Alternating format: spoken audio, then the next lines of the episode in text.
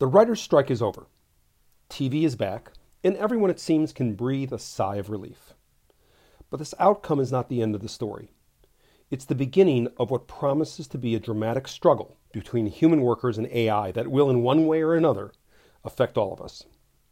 The Hollywood writers, as you might recall, sought protections against potential replacement by generative AI, especially large language models like ChatGPT and they were able to obtain a reasonable set of guarantees through a carefully negotiated contractual agreement.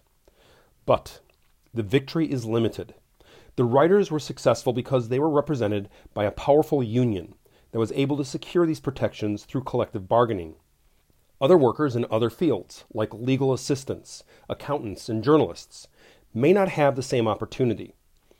Unlike unionized workers, like the Hollywood writers, they may find themselves facing these challenges alone and feeling rather powerless to do anything about it.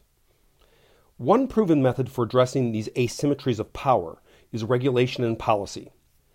Unfortunately, recent events from both lawmakers and federal agencies seem to defer to the expertise of Silicon Valley.